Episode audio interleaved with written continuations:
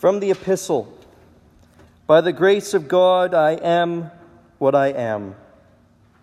May my words find their source only in God, who is the Father, the Son, and the Holy Spirit.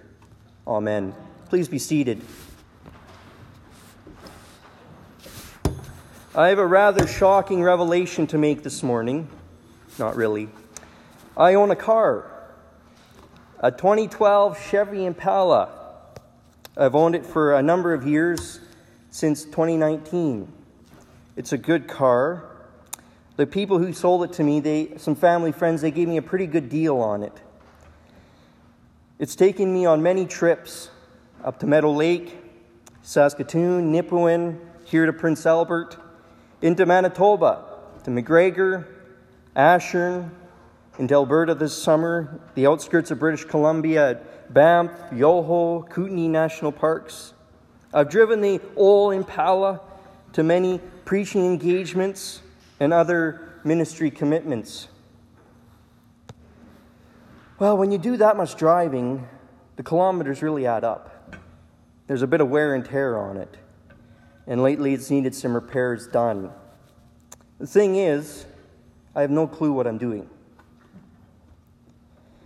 whatsoever on how to fix any of my car problems.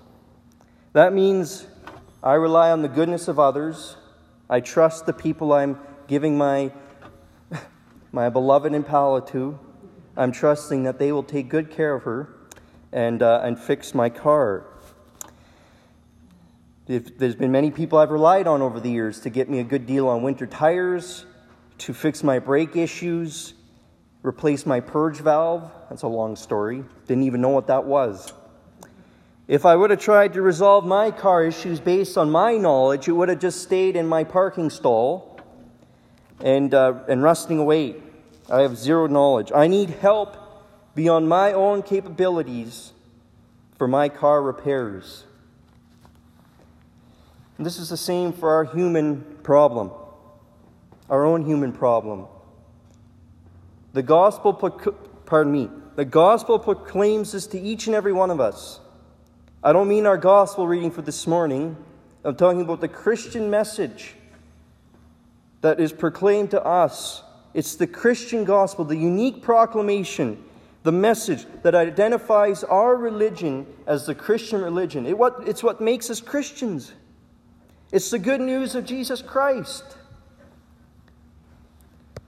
The good news, this gospel message tells us that despite our sinful status before, beside, despite our sinful ways and our status before God as condemned sinners, there is a way of redemption through the work of Jesus Christ.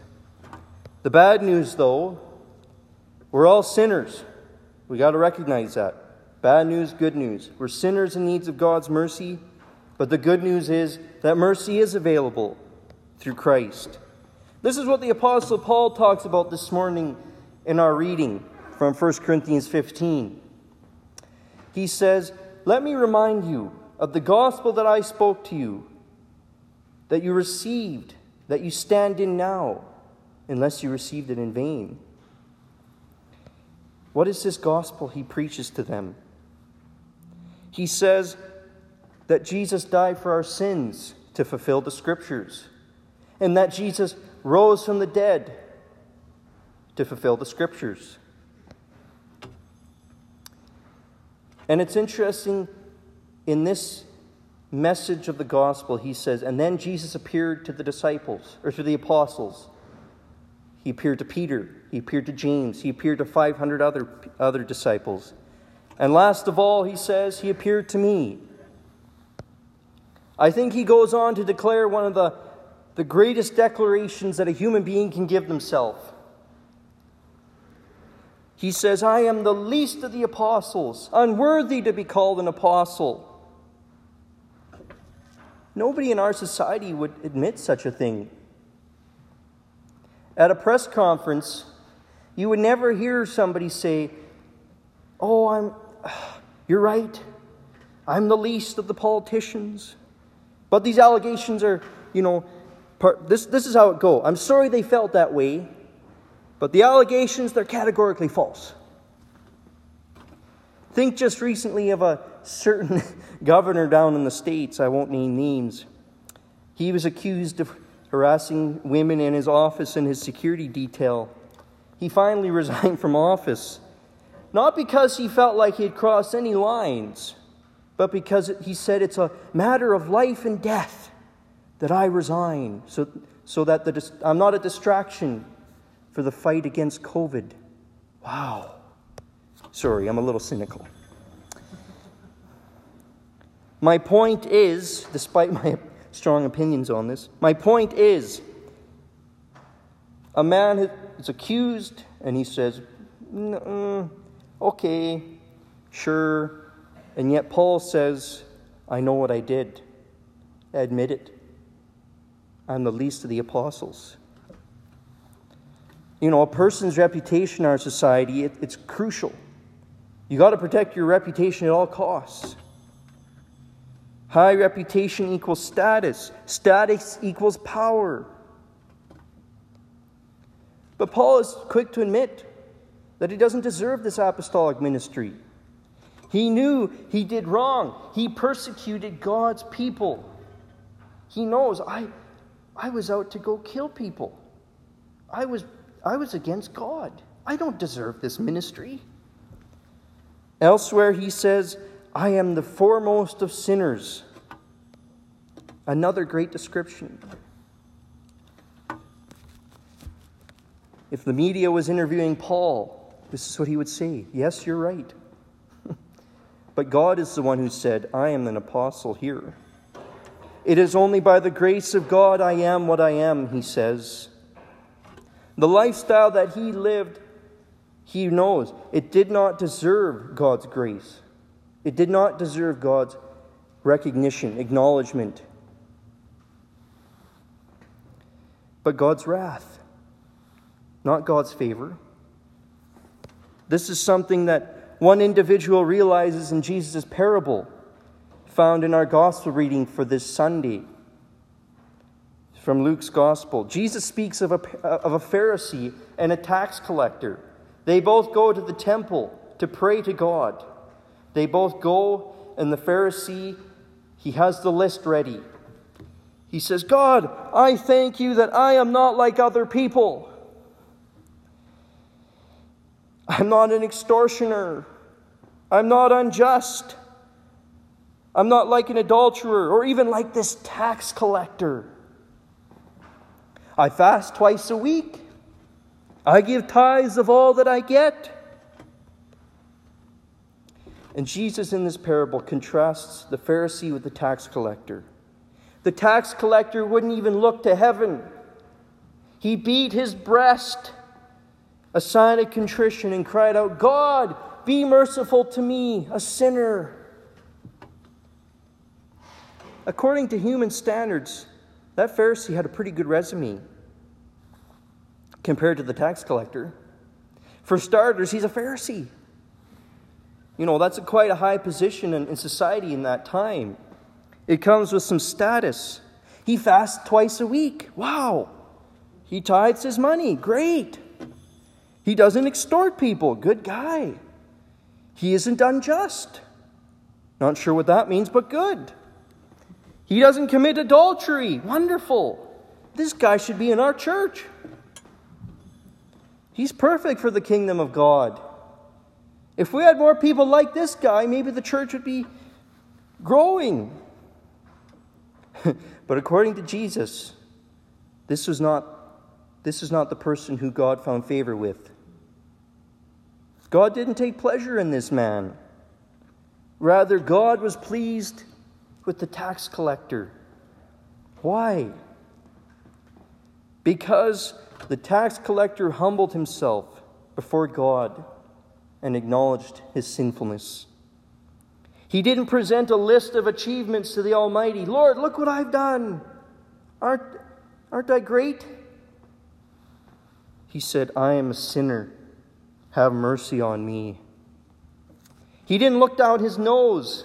Oh, that tax. You know, that's what the Pharisee did. I'm better than that sinner over there. This lowly tax collector, this scum of society, he laid it out plainly. I am a sinner and I need God. This is a humbling attitude. This is incredibly humbling. And the question we should ask, really, what this parable compels us to ask who am I in this parable? That's what Jesus is doing here. He's telling it to Pharisees. It says that he's telling this parable to those who think they are righteous in their own eyes. So, who am I? Am I the Pharisee who boastfully approaches the throne of the Almighty with the things that I have done? Lord, look what I've done. I'm great. Or am I the lowly tax collector who, said, who brings my sins, say, Lord, you're, I am a sinner, and you have done these things for me. Bring my sins to the foot of the cross. Humbly ask for God to receive me as his son or daughter despite my sinfulness. God's grace creates a level playing field for all people. What I mean by that is nobody is better than the other sinner sitting next to you who is redeemed through God's grace. We could have Prime Minister Trudeau sitting up here in the front, and he's not the Prime Minister when he's in church.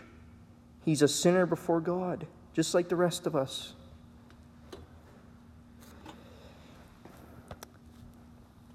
It's easy to point a finger, especially, you know, watching the news. There's something wrong with people. It's easy to say, oh man, they're messed up. But we have to remember, I need to remember, first of all, that I too am a sinner in need of grace.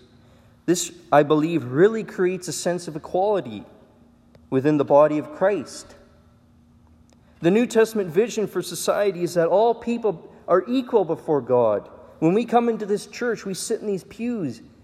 It's no, it, it, it's no longer an accountant and a doctor and a plumber and a preacher. Sinners who need God's grace. It is by great God's grace alone that I am a child of God. That's what we all say together. It's by God's grace that we, that we receive redemption through the blood of Christ. It is by God's grace that we receive adoption into his family. It is by God's grace alone that we receive all other benefits of his passion. And this is the wonderful element of, of Anglican liturgy is the confession. Because both bishop and layperson, priest and, and, and parishioner, get on their knees on the same floor and confess their sins before God and plead together that He would have mercy on us all. King David, in this morning's psalm, provides us with the posture toward God in light of His abundant grace. King David in Psalm 51 tells us what the Lord requires of each of us as we approach the throne of grace. The sacrifices of God are a broken spirit, a broken and a contrite heart, O God, you will not despise. We are reminded of uh, uh, throughout uh, Lent. That's something we're, we're reminded of all throughout Lent. God, you desire a broken, a humble heart. You will not despise it. This is a posture of humility, an acknowledgement that I am in need of the Lord. David goes even further. O Lord, open my lips, and my mouth will declare your praise. Sound familiar? I hope it does. This is from our daily office, from morning and evening prayer. We begin Lord, open thou our lips and our mouth shall show forth thy praise. O God, make speed to save us. O Lord, make haste to help us. We begin and end the day seeking the Lord's anointing to worship him. We need him to open our mouth so that we could truly worship him. This, this, is, what, this, is, this is the prayer that David gives us as we think about God's grace. Not all of us are sinners, and we need God's anointing in our life. We need him to, to to touch us, to give us His grace. Our whole lifestyle is an act of worship. As we go out from here, we're fed on the Word, we're, we've worshiped the Lord. Now we go out and we live that worship of God, but we need Him to take us. Do we depend on Him in all that we do? Knowing that it is only by God's grace that we can live the Christian life. By God's grace, I am what I am.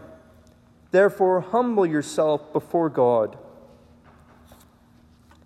Let us all humble ourselves because, like Paul, we, didn't, we don't deserve to be a child of God. And yet he says, That doesn't matter.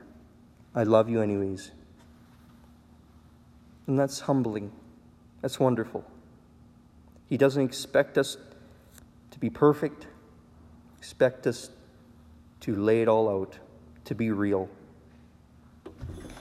And as the old hymn goes, I need thee every hour, most gracious Lord. No tender voice like thine can peace afford.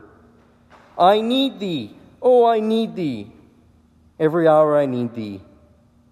Oh, bless me now, my Savior. I come to thee.